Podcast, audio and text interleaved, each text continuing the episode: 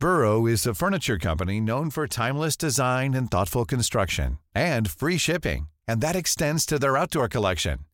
Their outdoor furniture is built to withstand the elements, featuring rust-proof stainless steel hardware, weather-ready teak, and quick-dry foam cushions. For Memorial Day, get 15% off your Burrow purchase at burrow.com slash ACAST and up to 25% off outdoor. That's up to 25% off outdoor furniture at burrow.com Thank you.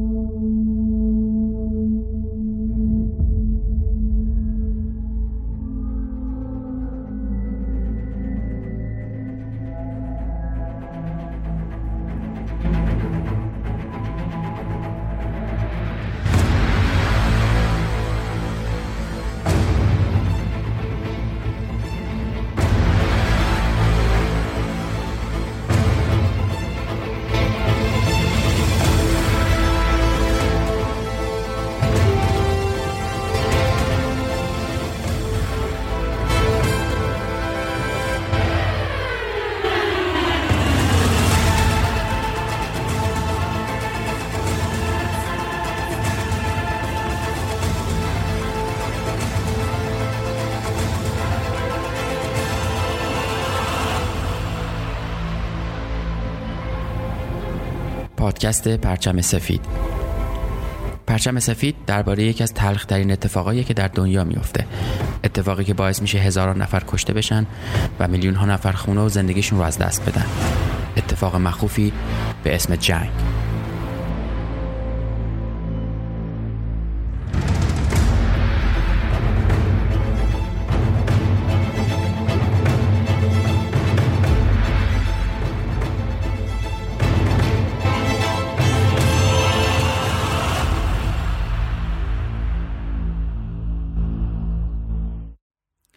سلام من احسان طریقت هستم و این اپیزود دوازده پادکست پرچم سفید هستش که در تیر 98 میشنویدش. پادکستی که من توی هر قسمت از اون بخشی از روایت یک جنگ رو تعریف می‌کنم و حتما می‌دونید که فعلا در جنگ جهانی دوم هستیم. جایی که حمله های آلمان به همسایگان اروپاییش باعث شد که بیش از نصف اروپا تقریبا به تصرف آلمانی ها در بیاد و سودای تصرف سرزمین های شوروی و منابع غنی اونها و همچنین از بین بردن یک تهدید بالقوه هیتلر رو وادار کرد که به شوروی حمله بکنه. اتفاقی که چند ماهی ازش گذشته شروع شده و ازش گذشته و بعد از تصرف بخشای از سرزمین شوروی اونا در واقع آلمانیا دارن به نزدیک دروازه های مسکو می‌رسن.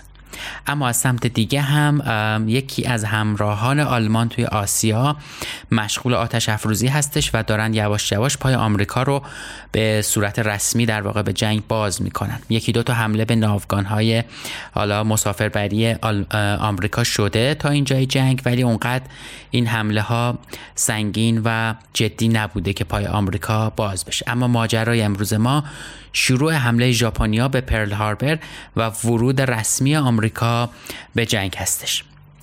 اما این اپیزود ما دو تا اسپانسر داره. اسپانسر اولمون پلتفرم ناربو هستش. احتمالا باهاش آشنا هستید. ناربو در واقع یک بستریه برای ترجمه و تولید محتوا که با استفاده از تکنولوژی استفاده صحیح از تکنولوژی سرعت دقت و کیفیت ترجمه رو افزایش میدن.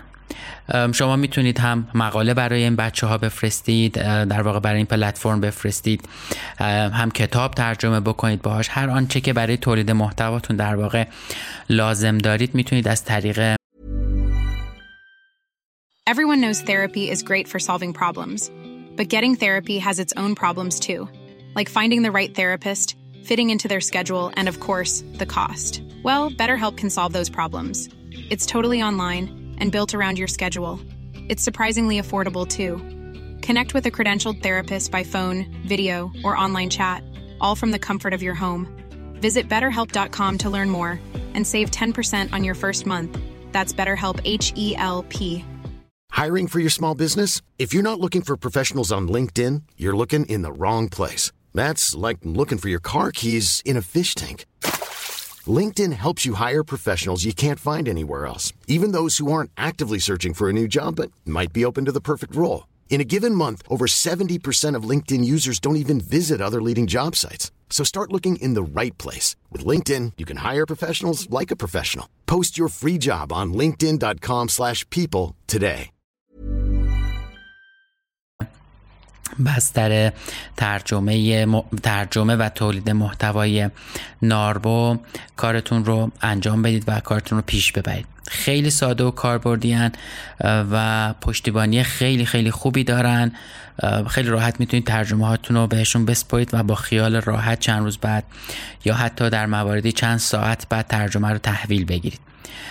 من خودم باشون کار کردم بسیار بسیار بچه های خوب و دوست داشتنی یعنی خود تیم ناربو و کیفیت ترجمه هایی هم که از مترجما می‌گیرن خیلی خوبه و می‌تونید بهشون اعتماد خوبی داشته باشید. لطف کردن یه کد ده درصدی رو هم برای استفاده از خدماتشون آماده کردن که می‌تونید با کد وایت فلگ W H I T E FLAG از خدماتشون استفاده بکنید و کیف کنید. اسپانسر دوممونم استارتاپ هومه. حتما با این مشکل روبرو بودید که دست کلیدتون رو حالا یا توی خونه جا گذاشتید یا هر جای دیگه یا ریموت پارکینگتون رو جا گذاشتید و مشکلای زیادی براتون درست شده. این که میگم براتون خودم هم شاملشم و بارها بارها این حواس پرتیه باعث شده که این مشکل به وجود بیاد. اما چیزی که بچه های استارتاپ هوم در واقع بهش فکر کردن اینه که هیچ وقت یا حداقل خیلی خیلی کم چیزی رو که جا می‌ذاریم موبایلمونه و در موبایل همیشه با ما هستش و در واقع بچه های استارتاپ هوم موبایل رو به دستگاه کاربردی و جالب تبدیل می‌کنن که شما می‌تونید باهاش ریموت در واقع دربتون بشه موبایلتون و درها رو باز بکنید و مشکل کلید برای همیشه حل میشه. به راحتی می‌تونید اپ هوم رو نصب بکنید روی در واقع موبایلتون و در خونه یا پارکینگتون رو باهاش باز بکنید.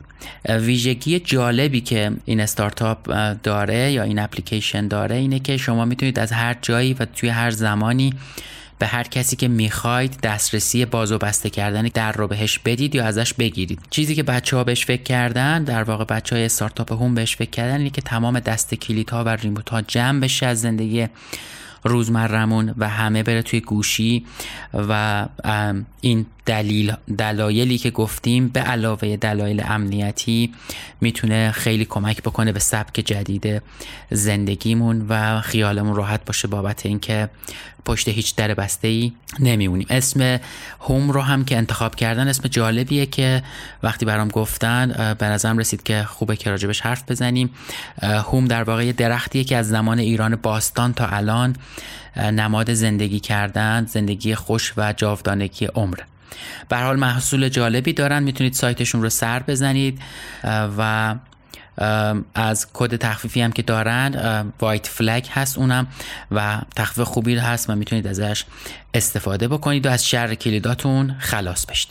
اطلاعات و کدای تخفیف هر دو اسپانسر رو هم می‌ذارم توی توضیحات پادکست که بتونید راحت تر هم سایت هاشون رو ببینید و هم در واقع از کد تخفیف استفاده بکنید و کیف کنید. بریم سراغ اپیزود دوازده. اسم این قسمت هست پرل هاربر از یک مکان تا یک حادثه.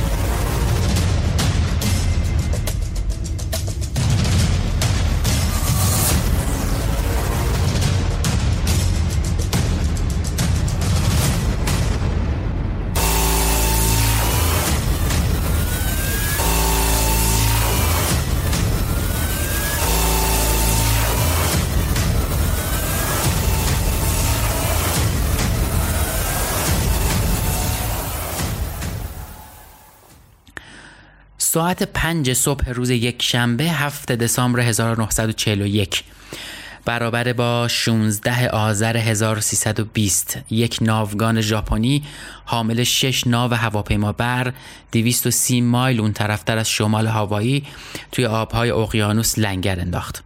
350 خلبان قبل از اینکه به مأموریتشون برن و بهش جامعه عمل بپوشونن و پرل هاربر رو بمباران بکنن برای خودشون، میهنشون و پیروزیشون دعا کردن.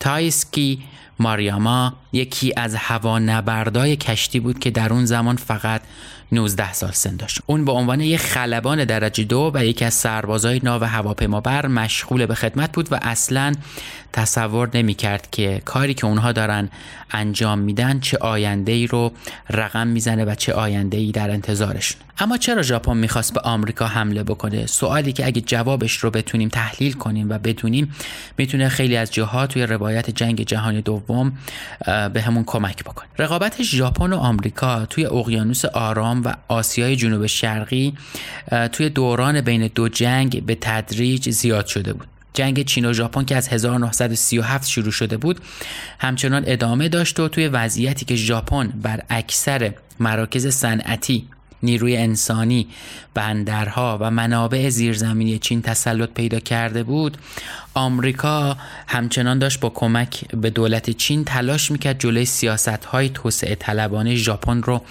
بگیره و اونها رو متوقف بکنه. توی پرانتز بگم که هرچند من خودم خیلی عاشق مردم و فرهنگ ژاپن هستم ولی تو طول تاریخ اگر نگاه بکنیم می‌بینیم که جنگ افروزی های زیادی ژاپن داشته و عموما هم جنگ افروزی هاشون خیلی خونین و شدید بوده. اما از زمان شروع عملیات جنگی هیتلر توی اروپا موقعیت بهتری برای ژاپن توی خاور دور هم فراهم شد. به طوری که رژیم نظامی حاکم بر ژاپن قصد خودش رو برای توسعه منافع ژاپن توی آسیای جنوب شرقی یا همون مستعمراتی که در اختیار استعمارگرای اروپایی بود علنی کرد و طبیعیه که این موضوع به مزاق بقیه کشورها خوش نمیاد. این کشورهایی که میگیم کشورهای اروپایی و خود آمریکاست. آمریکا خیلی جدی با طرح و نقشه هایی که ژاپن برای توسعه خودش داشت مخالفت می‌کنه و تحریم های اقتصادی و تجاری رو علیه این کشور افزایش میده. نقطه اوج این تضاد منافع و سیاست ها به صورت حمله ژاپن به ناوگان دریایی آمریکا چند وقت قبلش نمود پیدا می‌کنه. ماریاما به عنوان یک سرباز طبق روشی آموزش می‌بینه که بهش می‌گفتن روانشناسی تلقینی نظامی ژاپن. توی مدرسه نظامی اونا همه آموزش می‌دیدن که از رهبراشون پیروی بکنن و حتی حاضر بودن آزادانه و با اختیار تام و تمام جونشون رو فدای کشورشون ژاپن بکنن. شاید بهترین توصیف از این موضوع رو خود ماریاما گفته باشه. اون جایی نوشته خب مأموریت ما آسون بود فقط باید هر زمان از ما می‌خواستند میجنگیدیم. طرح حمله به هوایی حدود یک سال طول کشید و توی این یک سال ژاپنیا خیلی خوب خلباناشون رو آموزش داده بودن. جلوتر راجع به شرایطی که این خلبانها باید توش میجنگیدن و پرواز می‌کردن صحبت می‌کنیم که چرا انقدر این پروسه طولانی شده. خلبان ها ماها تلاش کردن تا یاد بگیرن چجوری باید از هواپیماهاشون یا همون بمبافکن های نزدیک پرتاب استفاده بکنن تا بتونن به کشتی های جنگی حمله بکنن و با اونا از ارتفاعی پایین بجنگن و بهشون ضربه بزنن. ماریاما این موضوع رو به این شکل توضیح میده که هدفشون این بوده که ناوهای هواپیما بر رو غرق بکنن ولی اگر اونها اونجا نبودن باید کشتی های جنگی که به هر حال اونجا حضور داشتن رو غرق می‌کردن از نظر آمریکا موقعیت جغرافیایی پرل هاربر پایگاه خوبی برای ناوگان اقیانوس آرام اونا به نظر می اومده. پرل هاربر در واقع بندریه که در جزیره فورد قرار گرفته که توی هاواییه. ورودی باریک و آبهای پر عمقی که این بندر داشته اون رو تقریبا نفوذ ناپذیر می‌کنه. جزیره فورد هم محل استقرار ایستگاه دریایی بوده و کشتی های آمریکایی به خوبی از این جزیره محافظت می‌کردن. از نظر رهبرای نیروی دریایی آمریکا یک حمله تمام ایار از طرف نیروی دریایی دشمن تقریبا غیر ممکن بود. اما ژاپنیا یک حمله هوایی آماده کردن و تحریزی کردن و به لطف یک شباهت جغرافیایی تصادفی تونستن با دقت هرچه تمامتر این حمله رو در واقع تمرین بکنن. خلیج کامیوکی ژاپن مثل خواهر دوقلوی پرل هاربر بود و ژاپنیا این فرصت رو پیدا کردند که توی این فضا با خیال راحت توی زمان مناسب تمرین بکنن. ماریاما در مورد آماده سازی خودشون برای حمله به پرل هاربر اینجوری میگه. در خلیج کامیوکی که در کاراسما واقع شده بود من با بمبافکن مدل 97 آموزش بمبافکنی دیدم. خلیج کامیوکی از نظر ساختار خیلی به پرل هاربر شبیه بود.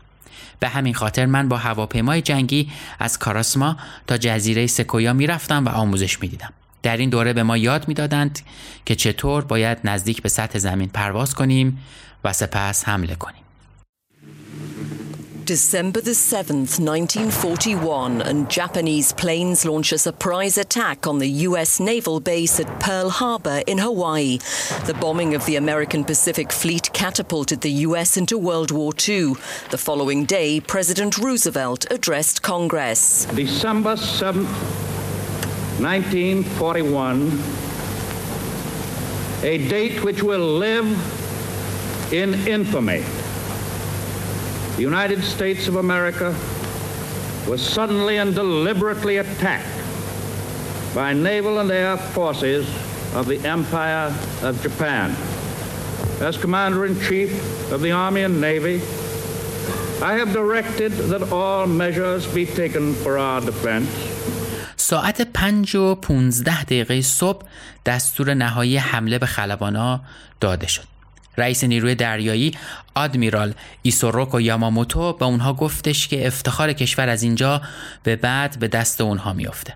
کشتی های ژاپن در اون لحظه در حدود 220 مایلی ساحل هوایی و بدور از چشم رادارهای آمریکایی قرار گرفته بودند. ساعت پنج و نیم صبح اولین هوانبردها سوار بر هواپیما و بمبافکناشون شدن و به سمت هوایی پرواز کردند. این مجموعه ای که در واقع آماده حمله بود شامل یک نیروی حمله با تعداد بیشتر از 180 هواپیمای جنگی بود توی همین لحظه در فاصله 200 مایلی جنوب اوها سازمان ناوگان هوابر آمریکا داشت 18 هواپیمای جنگی رو به مقصد جزیره فورد در مرکز پرل هاربر میفرستاد. تخمین زده شده بود که این هواپیماها تقریبا ساعت 8 صبح به فورد می‌رسن. ساعت 6 و 10 دقیقه صبح تعداد 183 جنگنده ژاپنی بمبافکن‌های شیرجه‌ای و بمبافکن‌های دور پرتاب رو با زمانبندی دقیق از هواپیمابرها به هوا فرستادند. همه هواپیماها در عرض 15 دقیقه توی هوا بودن و برنامه داشتن که توی سه موج حمله رو پیش ببرن. توی موج اول قرار بود به همه پایگاه های نظامی مستقر در سراسر جزیره اوها حمله بکنن. توی موج دوم قرار بود مکانهای خاصی رو هدف قرار بدن و با سومین موج تانک های ذخیره سوخت و حوزهای شناور رو منفجر بکنن و تمام امکانات اون جزیره در واقع از بین بره. آفتابم یواش یواش داشت طلوع می کرد ابرهای شب قبلم ناپدید شدن و دوباره روز جدیدی شروع شد. همه چیز طبق روال عادی سر جای خودش بود و همه داشتن روز خودشون رو شروع می کردن. یکی از بازمانده های اون نبرد اینطور اون روز رو توصیف می‌کنه. یکی از بازمانده های اون نبرد اینطور اون روز رو توصیف می‌کنه. پدر من یک پیمانکار نقاشی ساختمون بود و ما دقیقا خارج از دروازه اصلی پرل هاربر در پروژه به نام ساختمان سازی ماکالاپا مشغول به کار بودیم. در اون آخر هفته چند وانت باری به محوطه اومده بودن پدرم از من خواست که یک سری شماره روی در اونها بنویسم و من هم قبول کردم. محل زندگی ما حدود 25 دقیقه تا اونجا فاصله داشت صبح روز هفتم دسامبر درست مثل همه یک شنبه های عادی بود و ما در اون شلوغی و ترافیک به سمت محل کار می رفتیم.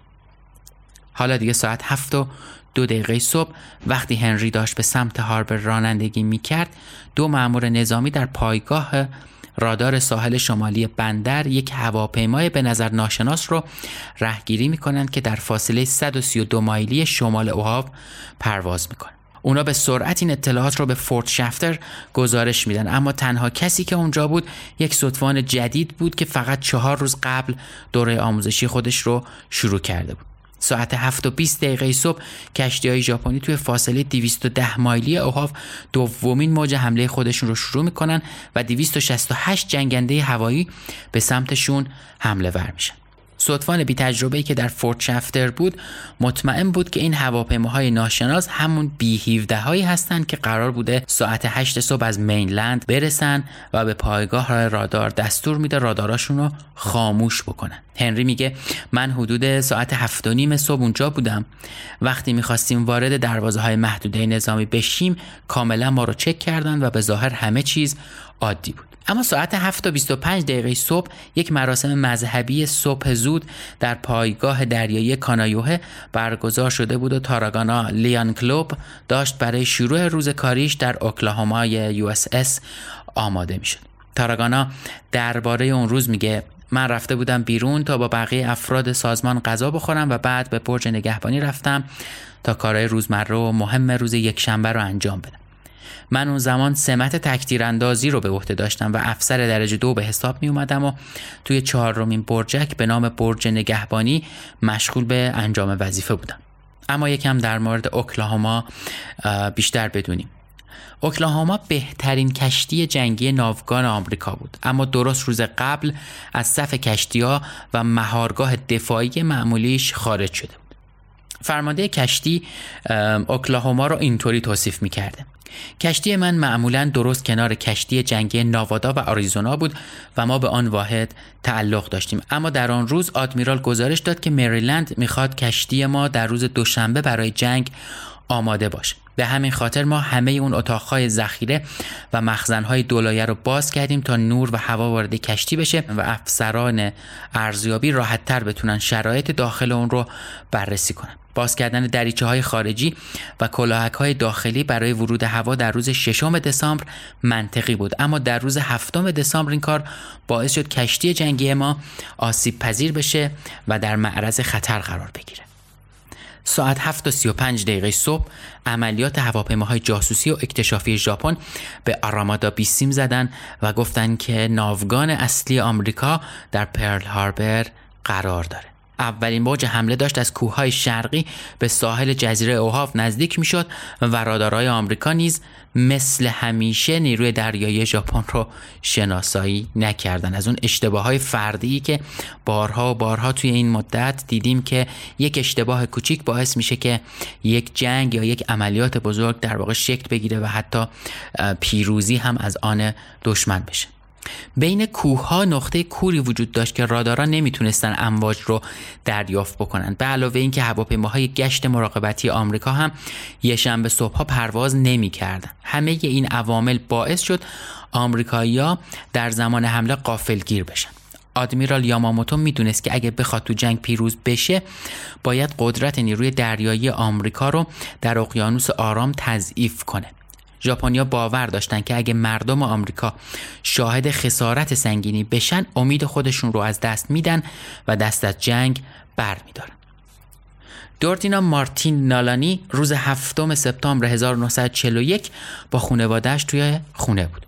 درست مثل هزاران خانواده آمریکایی دیگه که در قلمرو هوایی زندگی می‌کردن. این جزایر ایالت آمریکا نبودن اما جزو حوزه های استحفاظی آمریکا به حساب می اومدن و تا پایان سال 1959 یعنی 18 سال بعد هم هنوز به عنوان ایالت های آمریکا شناخته نمی شدن و به اونجا تعلق ند... یعنی به عنوان ایالت به آمریکا تعلق نداشتن.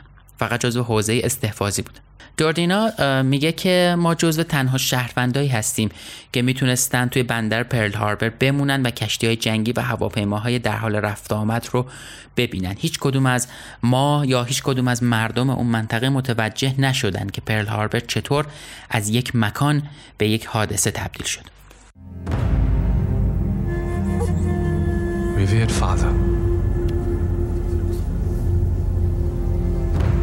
I go now to fulfill my mission and my destiny.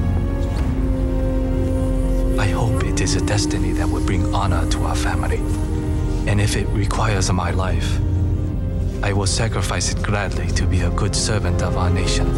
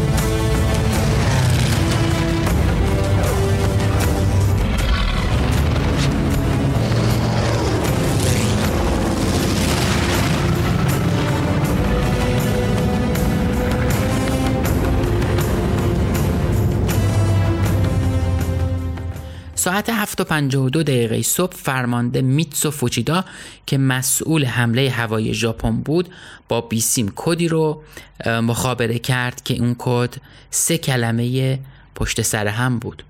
تورا تورا تورا.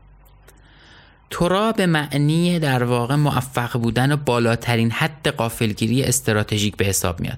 یعنی آمریکایی ها باید با نهایت قافلگیری روبرو بشن و ژاپنی هم باید موفق از اون عملیات بیرون می اومدن آمریکایی ها توی ساعت 7 و 55 دقیقه صبح بیخبر از همه جا مورد حمله قرار می گیرن و حمله ای که سراسر جزیره رو در بر می‌گیره اون هم خیلی زود و با تلفات بسیار زیاد نیروهای ژاپن توی اولین موج حمله نه فقط به پرل هاربر بلکه به نقطه های مختلف جزیره حمله کردند. بمب های شیرجه‌ای توی پایگاه دریایی کاناهوه شیرجه زدن و در عین حال بمب و جنگنده ها همزمان با هم به زمین های زیر پاشون حمله می‌کردن. یکی از بازمانده ها اینطور درباره اون لحظه صحبت می‌کنه.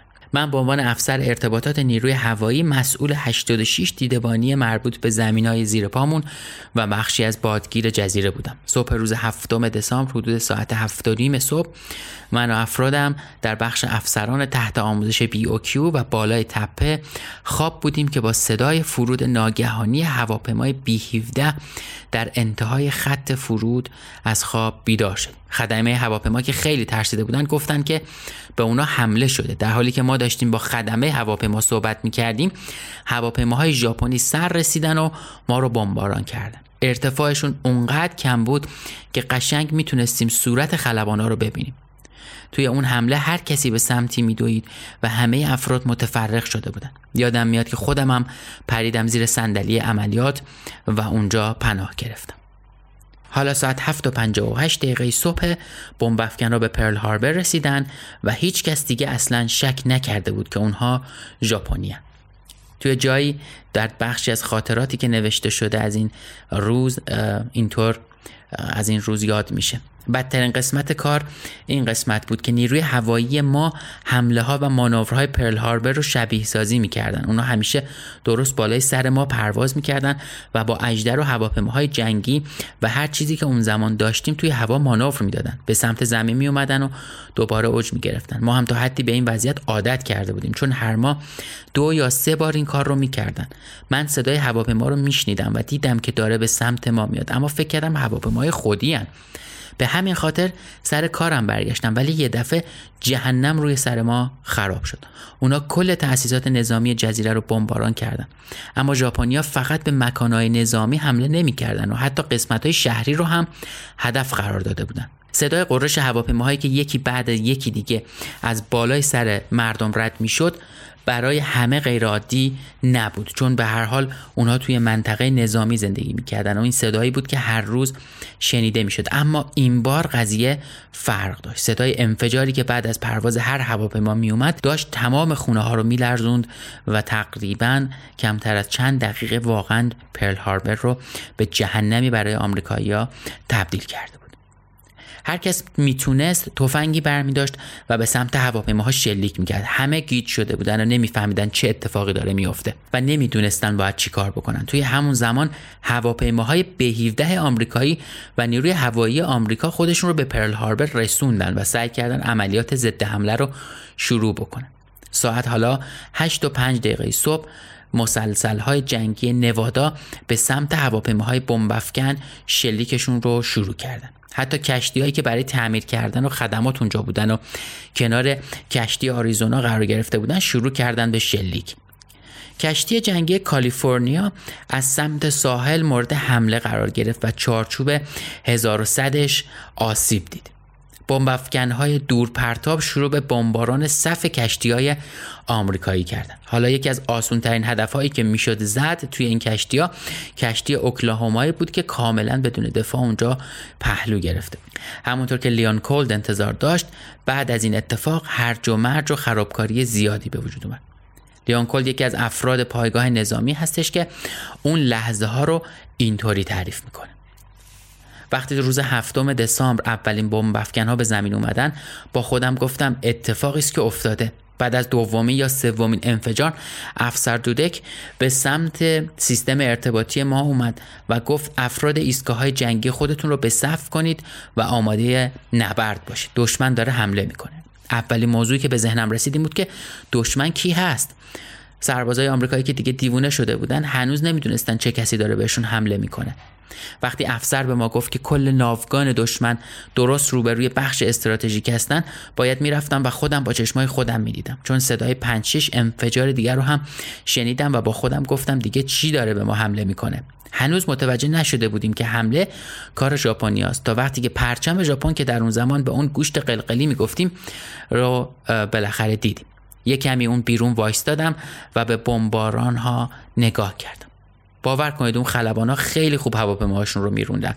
به زمین نزدیک می‌شدن بمباشون رو پرتاب می‌کردن و خیلی سریع از همون راهی که اومده بودن برمیگشتن و ارتفاع می‌گرفتن. بعد دوباره به سمت ما می اومدن و دوباره روز از نو و روزی از نو. واقعا های لعنتی خوبی بودن.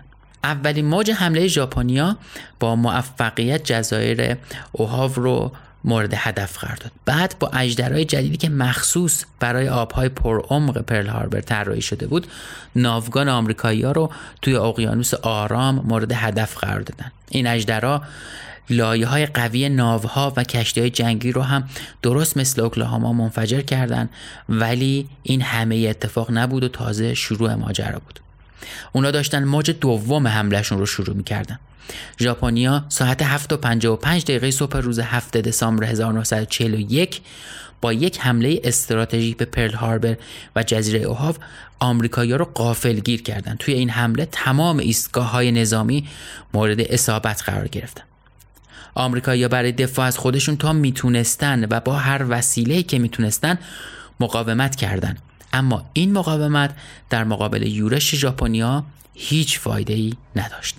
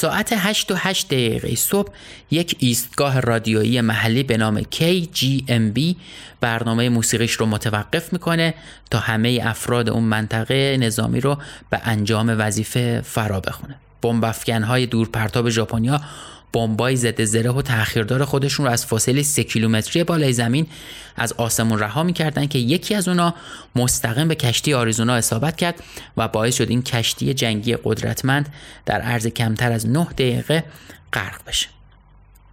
تاراگونا اینطوری اون صحنه رو توصیف می‌کنه.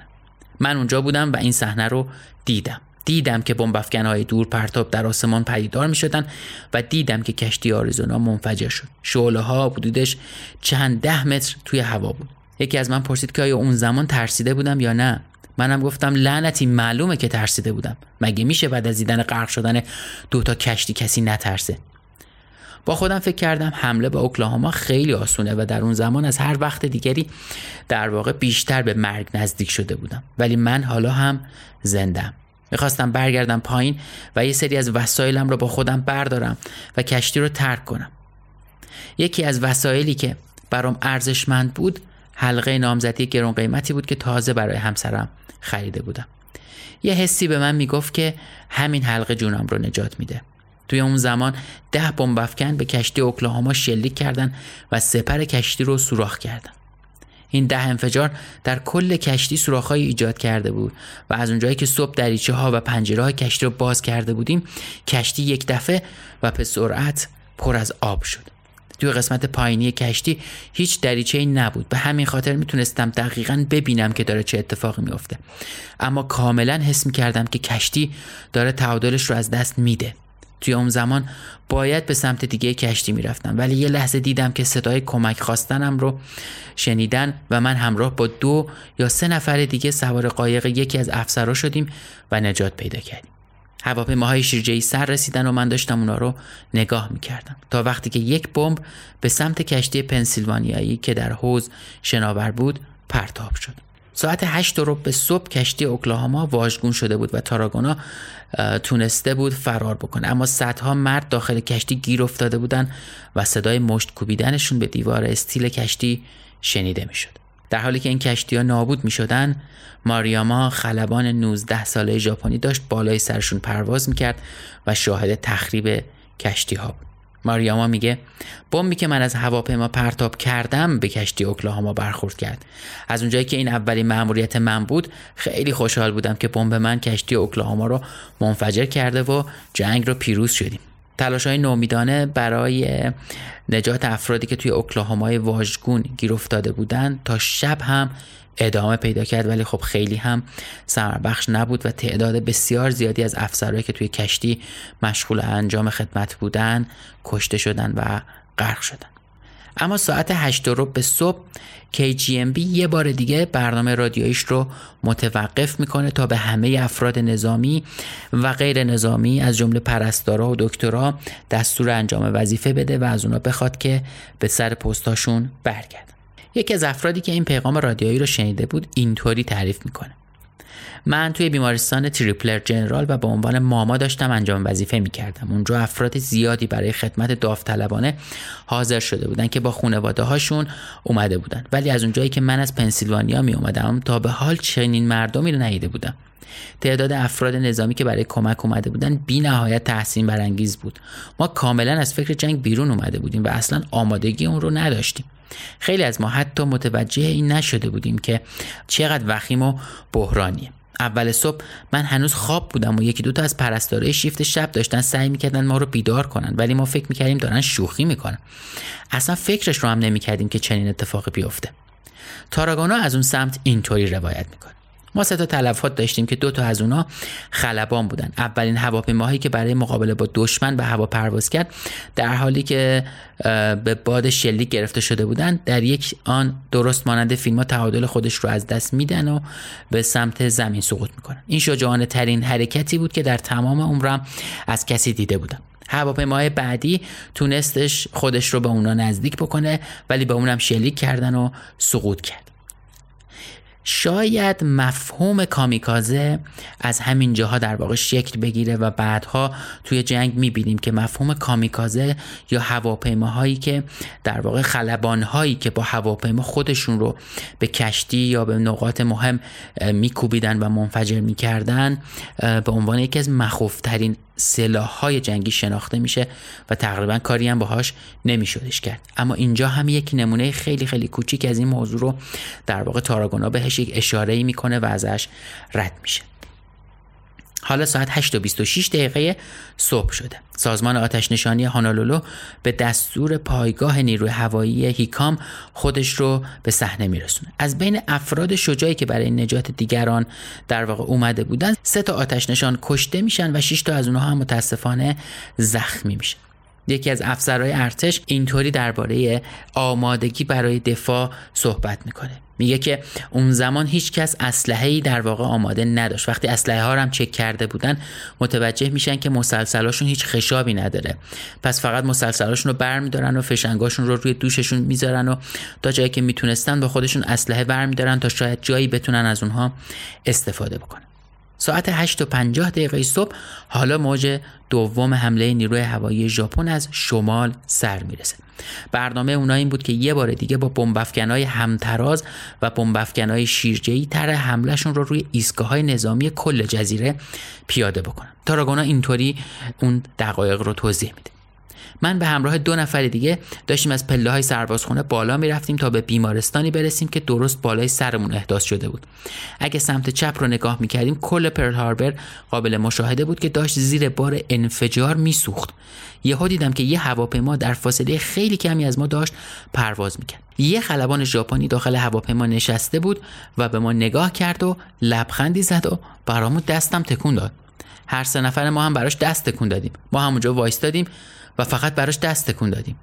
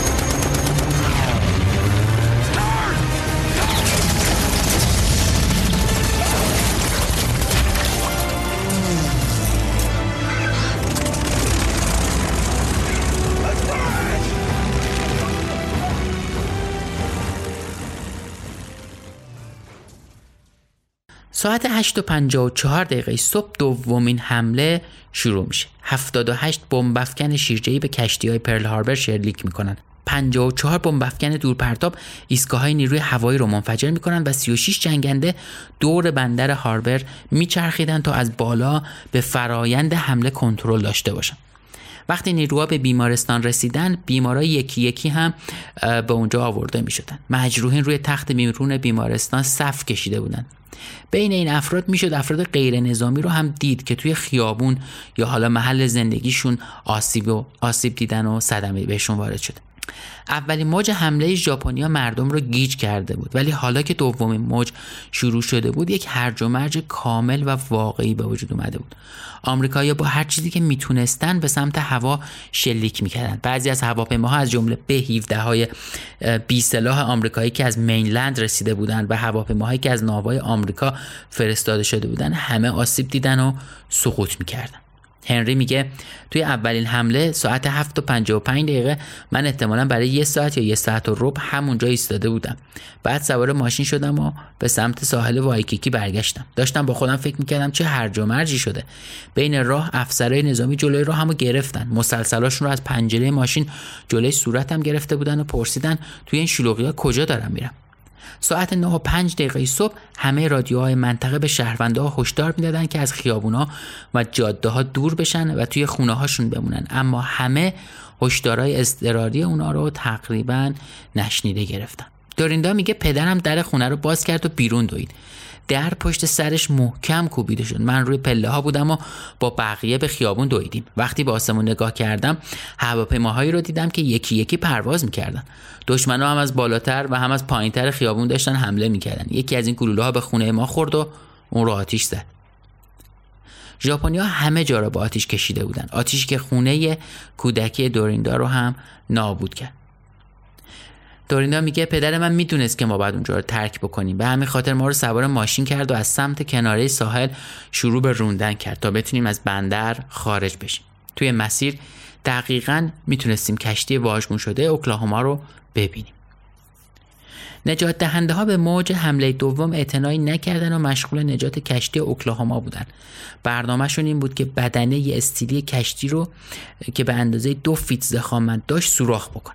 از اون طرف ژاپنیا می‌خواستن اونقدر خوب عمل بکنن که نه تنها طبق برنامه هاشون پیش برن بلکه از اون هم فراتر برن و به هدفهای بهتر و مهمتری دست پیدا کنن. تأسیسات نظامی سرتاسر سر جزیره اوهاو غرق در آتیش بود. افراد غیر نظامی از خونه هاشون بیرون اومده بودن و برای نجات جون خودشون از این سو به اون سو میدویدن و افراد نظامی فقط می‌تونستن در مقابل حمله های اونا واکنش نشون بدن و هیچ برنامه و طرح منظمی برای این کار هم نداشتن. بعد از موج حمله اول و اولای موج دوم همه سردرگم بودن. اتاقای اورژانس پر شده بود و دیگه ظرفیت نداشتن. همه داشتن تا بیشترین حد توانشون تلاش می‌کردن. موارد سوختگی خیلی زیاد بودن. سوختگی های خیلی خیلی بد و شدیدی که در اثر آتیش گرفتن خونه ها یا بخشایی که حالا عمدتا هم از چوب و مواد اشتعالزای دیگه ساخته شده بود به وجود اومده بود و مردم آسیب بسیار زیادی دیده بودن. حالا ساعت ده صبح. ساعت ده صبح اولین موج هواپیماهای ژاپن بعد از موفقیت توی اجرای مأموریتشون به ناوهاشون برگشتن. این ناوها حالا کمتر از 190 مایل با ساحل اوهاو فاصله داشتن و تقریبا 29 تا از هواپیماهاشون رو فقط از دست داده بودن و این یعنی یک پیروزی واقعی. از اون طرف ولی نیروی دفاعی آمریکا توی پرل هاربر کاملا از بین رفته بود و همه احساس می‌کردن که هر لحظه ممکنه هواپیماهای ژاپنی برگردن و این اتفاق خیلی طول نکشید که دوباره رخ داد. ساعت 11 و 46 دقیقه گزارش رسید که کشتی های ژاپنی دارند به ساحل جزیره اوهاف می‌رسن. یکی از سربازا اینطوری درباره اون ساعت ها حرف میزن. ما در طول روز داشتیم به این فکر می‌کردیم که آیا با چترهای نجاتشون به پایین میان و منطقه رو تصاحب می‌کنن یا نه. چون به نظر می‌رسید که قصد چنین کاری رو داشته باشن. ما ذخایر نفت زیادی برای کشتیامون داشتیم. پس منطقی بود که برگردن و قارتشون کنن. ما همیشه با ترس از تهاجم دشمن زندگی کرده بودیم و بارها بارها به ما اختار داده بودن که ژاپنیا یه روزی بالاخره سر می‌رسن. مردم هوایی حالا دیگه در ترس از حجوم ژاپنیا زندگی می‌کردن. ارتش ژاپن به بیرحمی و تعداد سرزمین های اشغالیشون معروف بودن. اون زمان فقط چهار ساعت از حمله ژاپنیا میگذشت اما جزیره غرق توی آتیش بود و تمام آسمون رو دودهای سیاه خفه کننده فرا گرفته بود. راه ارتباطی با مینلند هم قطع شده بود و هیچ امیدی به کمک رسانی نبود مردم هوایی مطمئن بودن که ژاپنیا هر لحظه ممکنه به شهر هجوم بیارن تنها سوال این بود که این اتفاق چه زمانی رخ میده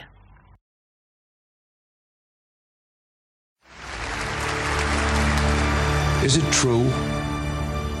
Men are still trapped alive inside the Arizona? We can hear tapping from inside the hull. We're doing everything we can to get to them, but they're 40 feet below water.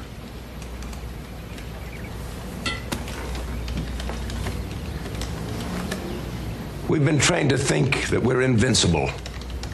And now our proudest ships has been destroyed by an enemy we considered inferior. We're on the ropes, gentlemen. That's exactly why we have to strike back now. We're preparing an attack against the Marshall and Gilbert Islands, sir, to keep I'm our... talking about hitting the heart of Japan the way they have hit us. Mr. President, Pearl Harbor caught us unawares because we didn't face facts. This isn't a time for ignoring them again. The Army Air Corps has long range bombers, but no place to launch them. Midway is too far, and Russia won't allow us to launch a raid from there. Admiral? Navy's planes are small. They carry light loads and have a short range. We'd have to get them within a few hundred miles of Japan and therefore risk our carriers. And if we lose our carriers, we'll have no shield against invasion. Does anyone in this room think that victory is possible without facing danger? We are at war. Of course, there's a risk. But consider the risk, Mr. President. If the Japanese invade us right now, they would penetrate as far as Chicago before we could stop them. Gentlemen, most of you did not know me when I had the use of my legs. I was strong and proud and arrogant. Now I wonder every hour of my life why God put me into this chair. But when I see defeat in the eyes of my countrymen, in your eyes right now, I start to think that maybe he brought me down for times like these when we all need to be reminded who we truly are, that we will not give up or give in. Mr. President, with all respect, sir, what you're asking can't be done.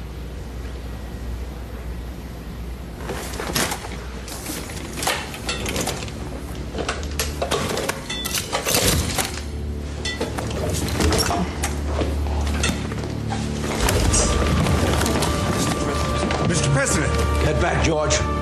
Get back.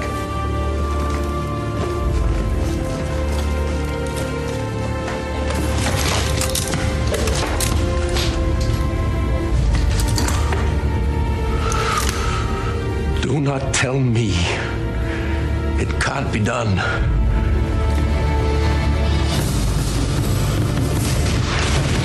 Japan continues its military conquest throughout the Pacific. Millions of American workers band together, bringing factories to life to avenge Pearl Harbor. Mr. President, I think we have an idea about how to bomb the Japanese. Sir, it's risky, but it's bold. Who are you? Aye, sir. Captain Lowe, Mr. President. He's a submariner. He came up with this idea, sir. I like sub commanders. They don't have time for bull, and neither do I. Fire away, gentlemen. صبح روز هفتم سپتامبر سال 1941 نیروهای ژاپنی با حمله غیرمنتظره جزیره اوهاو رو غافلگیر کردند. توی این حمله ها تمام تأسیسات نظامی جزیره و اکثر ناوگان آمریکایی در ساحل اقیانوس آرام در بندر منفجر شد. یه بمب افکن دورپرتاب دقیقا کشتی آریزونا را هدف قرار داد و 1177 نفر از سرنشینای اون کشتی رو کشت. بیشتر از ده بمب افکن به سمت کشتی اوکلاهاما شلیک کردند و باعث واژگونی شدند و بیش از 400 نفر از نیروهای اون داخل کشتی هم از بین رفتن. بالاخره ساعت 12 و 10 دقیقه آمریکایی‌ها تصمیم گرفتن چند هواپیما به هوا بفرستن و به دنبال ناوای هواپیمایی ژاپنیا بگردن. مردم جزیره شوکه شده بودن و مات و مبهوت اونجا ایستاده بودن و به دور برشون نگاه می‌کردن. اونا هیچ وقت فکر نمی‌کردند که بهشون حمله بشه و قدرتمندترین پایگاه نظامی آمریکا یعنی جایی که بیشترین کشتی هاشون اونجا مستقر بود از بین بره. بعد از حمله مردم اوهاو منتظر و نگران بودن. ارتش آمریکا فلج شده بود و به نظر می‌رسید هیچ راه دفاعی در برابر هجوم ژاپنیا و جلوگیری از اشغال هوایی وجود نداره. چند ساعت بعد به نیروها هشدار داده شده بود که ژاپنیا به ساحل پرل هاربر رسیدن و دارن با نیروهای زمینیشون به منطقه نفوذ می‌کنن. حتی فکر نفوذ دشمن هم آمریکایی‌ها رو دچار وحشت و توهم می‌کرد. ساعت دوازده و نیم بعد از ظهر پلیس هانولولو به سفارت ژاپن حمله می‌کنه و همه با ژاپنیای مقیم جزیره سر دشمنی رو شروع می‌کنن. دان سگی یکی از افرادیه که اول از همه با این خشونت ها روبرو میشه. دان میگه شنبه شب یعنی ششم دسامبر ما داشتیم تمام شب رو پوکر بازی می‌کردیم. من در یک دره به نام دره مانوا زندگی می‌کردم و در اون زمان همیشه هواپیما در آسمون تمرین هدفگیری انجام می‌داد. بعد از حمله یه نفر اومد و به من گفت شما پرل هاربر رو بمباران کردی و روی ما چاقو کشیدید. ما از اونجا فرار کردیم بالاخره و به خونه هامون رفتیم. وقتی رسیدیم از رادیو شنیدیم که واقعا اونجا بمباران شده. حتی خودمون هم شوکه شده بودیم. یکی از کارهایی که با ژاپنیا شد این بود که نماینده هایی از دولت شروع کردن رادیوها رو از شهروندهای ژاپنی گرفتن. چون میترسیدن که اطلاعات و اخبار به گوش ژاپنیا برسه و اونا هم خبرها رو به ژاپنی های دیگه و که در واقع کشور ژاپن برسونن. ساعت یک بعد از ظهر فوشیتا فرمانده نیروی هوایی ژاپن در امن و امان ناوگان هواپیما بر آکاگیلی رو در سرزمین آمریکا پیاده می‌کنه و با وجود دو پیروزی فوق ای که در دو حمله اول داشت حالا آماده شروع حمله سوم میشه. آمریکایی‌ها می‌گفتند که ما می‌دونستیم که هواپیماهای جنگی به ما حمله کردن اما حواسمون نبود که هنوز نیروی زمینیشون رو وارد کار نکردن. از اونجایی که اونا حتما پیروزیشون رو پیش بینی کرده بودن قانونا باید نیروهای زمینیشون رو هم با خودشون می آوردن چون هوایی در اون زمان آسیب پذیر زیادی داشت. وضعیت هوایی از آسیب پذیر وخیمتر بود. توی این منطقه هرج و مرج زیادی شکل گرفته بود. فرمانده فوشیتا سخت در تلاش بود تا سومین موج حمله رو شروع بکنه ولی در ساعت یک و سی دقیقه بعد از ظهر آدمیرال ناگومو تصمیم می‌گیره که حمله رو متوقف بکنه و ناوگان ژاپنی عقب نشینی می‌کنه. طبق گزارش ها آدمیرال به این خاطر از حمله سوم دست می‌کشه چون از مکان دقیق ناوهای هواپیما بر آمریکا خبر نداشته. ژاپنیا با همون دو حمله اول به پیروزی بزرگی دست پیدا می‌کنند ولی نمی‌خواستن ریسک حمله سوم رو به عهده بگیرن و بپذیرن. ساعت 4 و 25 دقیقه بعد از ظهر فرماندار هوایی اعلام حکومت نظامی می‌کنه و افراد نظامی کنترل جزیره رو در دست خودشون می‌گیرن. خیلی از ژاپنیا تحت نظارت بودن و بعضی از اونها به خاطر ترس از اف بی آی تمام عکس‌ها، کتابا و وسایلشون رو دور انداخته بودن و آتیش زده بودن تا در صورتی که بازجویی بشن مدرکی از اونها پیدا نشه. حالا دیگه برای شهروندهای ژاپنی خطرناک بود که کسی زادگاه اصلیشون رو بدونه.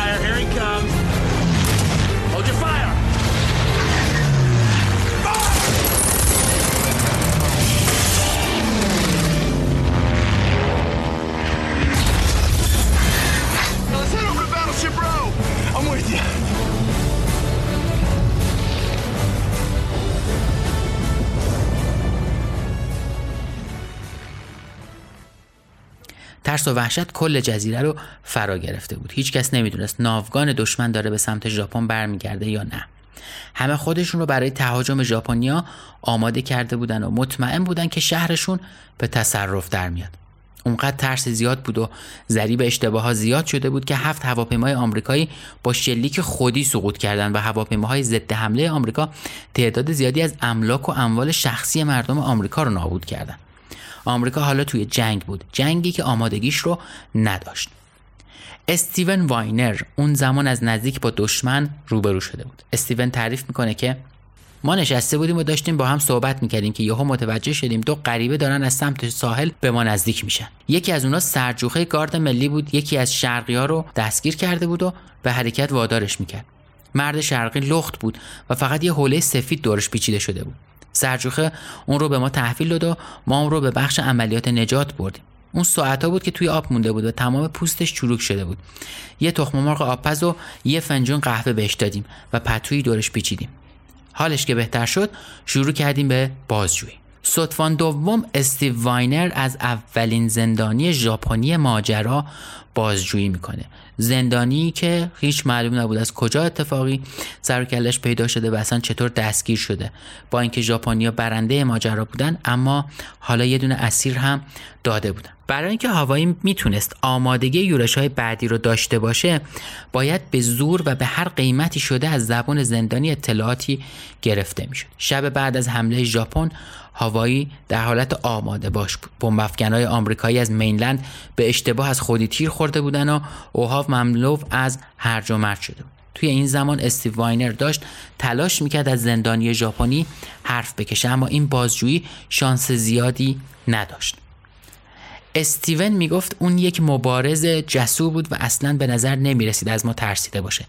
بعد از دو ساعت تلاش بالاخره از ما کاغذ و قلمی خواست و ما به اون یک کاغذ و قلم دادیم. اون نوشت من افسر نیروی دریایی ژاپن هستم و دارم اینها رو به انگلیسی برای شما می نویسم کشتی من نابود شد و من به داخل دریا پریدم و تا اینجا شنا کردم.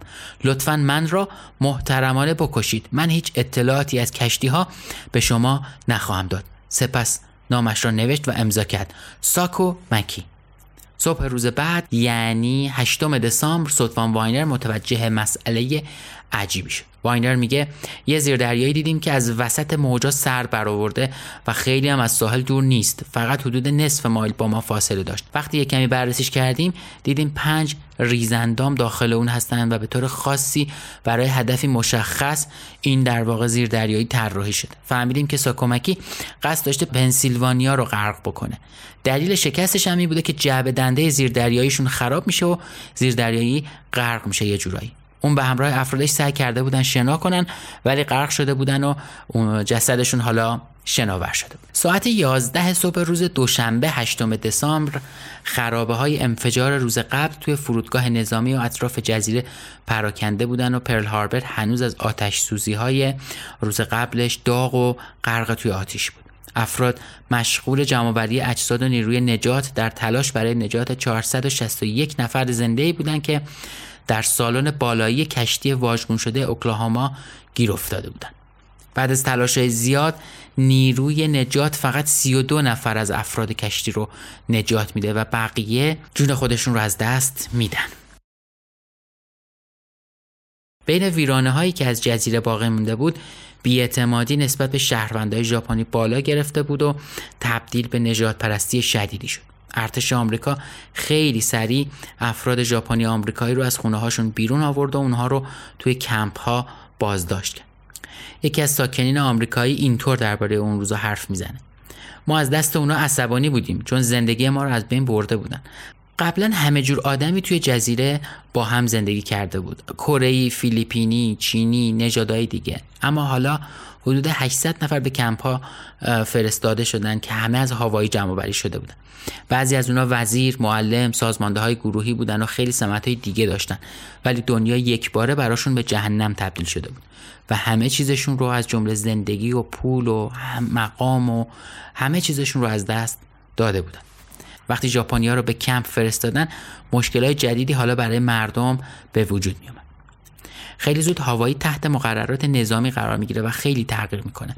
باید همه جا پناهگاه ساخته می‌شد. یه عالم گونی خاک جلوی در های اداری گذاشته بودن و همه پنجره ها و شیشه ها رو مهرموم کردن. شهر پر از خندق شد و در مواقعی که لازم باشه امکان پناه گرفتن در اون فضاها وجود داشته باشه. بین مردم ماسک توضیح شد و به اونا آموزش دادن که چطور از ماسک استفاده بکنن. اون زمان شایعه شده بود که یک جنگ میکروبی شکل خواهد گرفت و ژاپنیا می‌خوان با گازهای سمی هوا رو آلوده بکنن بعد از جنگ همه مجبور بودن تمام وقت ماسک بزنن. پرده ها همه جا سیاه بود و همه جا خاموشی زده می‌شد.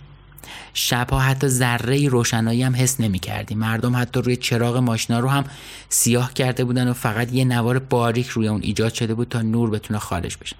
کل شهر پر از آژیر شده بود تا در موقع لزوم صدای آژیر در بیاد. وقتی صدای آژیر در می اومد مردم باید ماسکاشون رو می‌زدن و به سمت محلهای مشخص شده میدویدن. اما اتفاقی که افتاد و این اتفاق برخلاف پیش بینی ژاپنیا بود این بود که بعد از حمله به پرل هاربر و کل جزیره اوهاو آمریکایی‌ها روحیه خودشون رو از دست ندادن. اونا شرایطی که بهشون تحمیل شده بود رو پذیرفتن. حالا دیگه وقت جنگ فرارسته بود و باید همه با هم در مقابل دشمنشون یعنی ژاپن ایستادگی می‌کردن و برای دفاع از خودشون با هم متحد می‌شدن. آمریکایی‌ها حالا دیگه یه هدف مشترک داشتن و اون انتقام از حمله غیرمنتظره ژاپنیا بود. توی حمله روز 7 سپتامبر 1941 نیروی آمریکایی در هوایی هیچ آمادگی برای حمله دشمن نداشتند. در واقع فرمانده های آمریکایی با یه خرابکاری واقعی روبرو شده بودند. قبل از اینکه ژاپنیا با جنگنده ها بمبافکناشون به زمین های اطراف حمله کنن اوهاو از حالت دفاعی خارج شده بود و همشون پشت سر هم در فضای باز صف کشیده بودن و حالا برای هواپیماهای ژاپنی به تومه های خوبی تبدیل شده بود. ژاپنیا بیشتر از یک سال برای حمله به پرل هاربر برنامه ریزی کرده بودن. اونا دقیقا می‌دونستن فرودگاه های نظامی آمریکا کجان و چند هواپیما دارن. اونا از محل دقیق ناوهای هواپیما بر کشتی های جنگی و ناوشکنا هم اطلاع داشتن. حمله ژاپنیا بدون اطلاع و ویرانگر بود.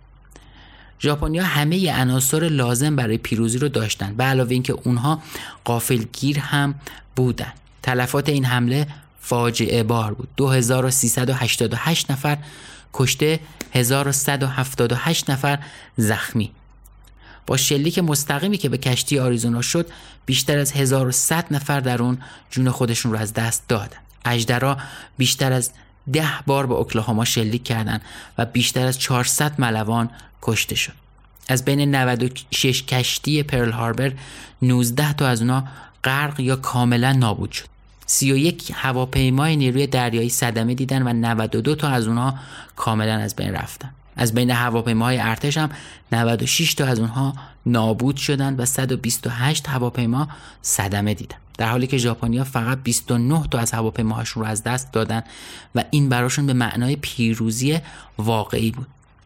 بعد از دو حمله اول فرمانده ژاپن تصمیم گرفت موج سوم حمله رو عملی نکنه. اونا قرار بود توی این حمله ذخایر سوخت های تعمیرات و حوزهای شنا رو از بین ببرن. اما از اونجایی که آدمیرال مکان دقیق ناوها رو نمی‌دونست دستور عقب نشینی داد. این تصمیم گیری اشتباه آدمیرال باعث شد آمریکایی‌ها زودتر بتونن کشتی های غرق شده و لوله های آسیب دیده خودشون رو تعمیر بکنن. همه افراد چه نظامی و چه غیر نظامی به صورت شیفتای 24 ساعته معمول بازسازی ناوگان اقیانوس آرام شدن. اونا 19 کشتی آسیب دیده یا غرق شده رو تعمیر کردن. 14 تا از کشتیهاشون رو از نو ساختن و آماده جنگ با ژاپنیا شدن. آمریکایی‌ها بعد از اون حمله تقریبا بلافاصله با یکی از ناوشکناشون به جزایر مارشال حمله کردند تا به ژاپنیا نشون بدن که همه کشتیهاشون رو از بین نبردن. اما اتفاق مهمی که توی اون روز افتاد نیاز به سرباز و نیازهای کمکی بود که به یک باره با موجی از نیروهای داوطلب روبرو شد. سهمیه پرزیرش سرباز در هوایی 1500 نفر در نظر گرفته شده بود ولی ده هزار نفر داوطلب وجود داشت.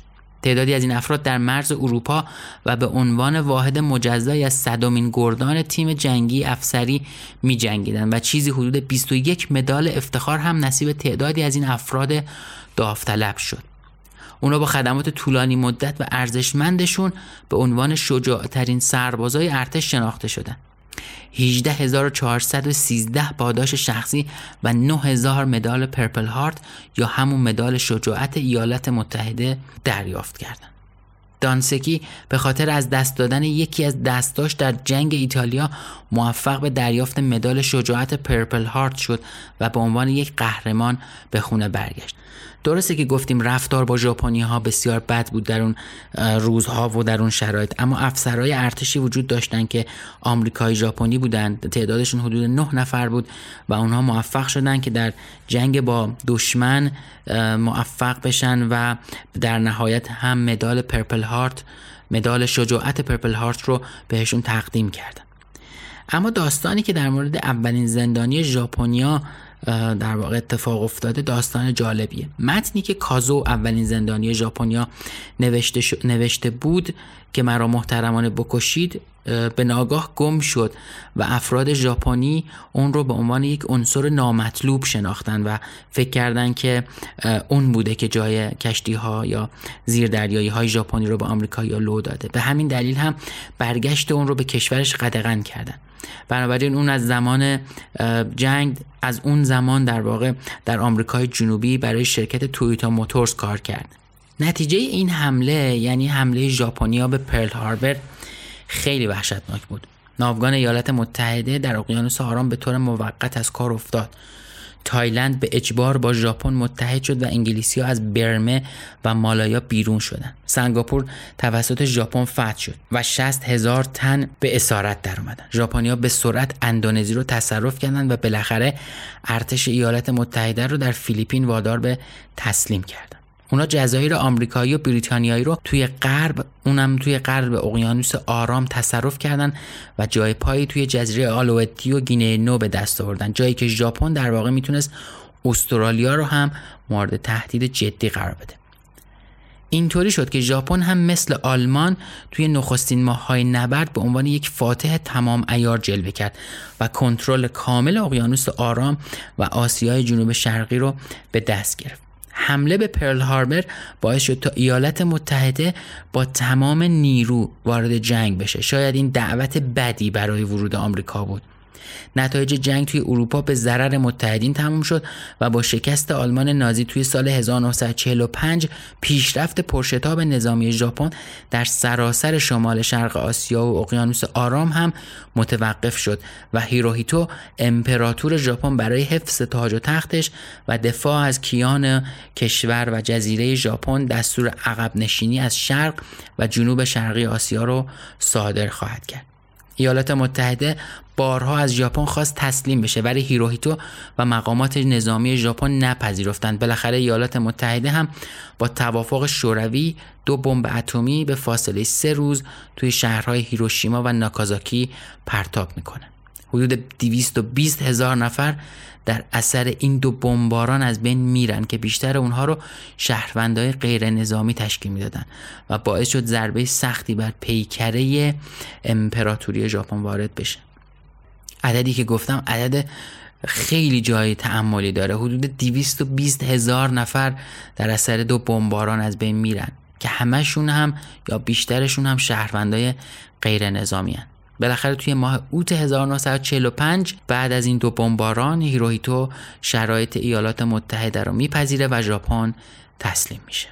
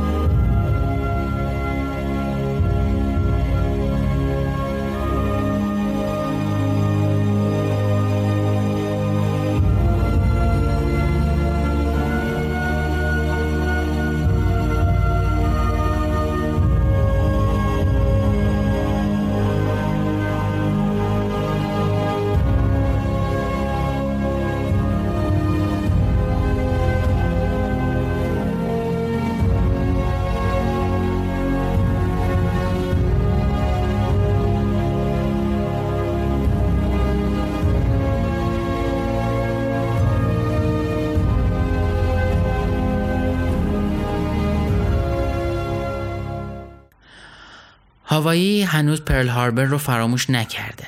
امروز توی محل غرق شدن آریزونای USS یادبودی ساخته شده که هر سال یک میلیون نفر بازدید کننده داره که برای ادای احترام به شهیدای اون از سراسر سر جهان جمع میشن. کمی اون طرفتر از یادبود آریزونا یادبود USS میزوری قرار داره. جایی که ژاپنیا تسلیم شدن.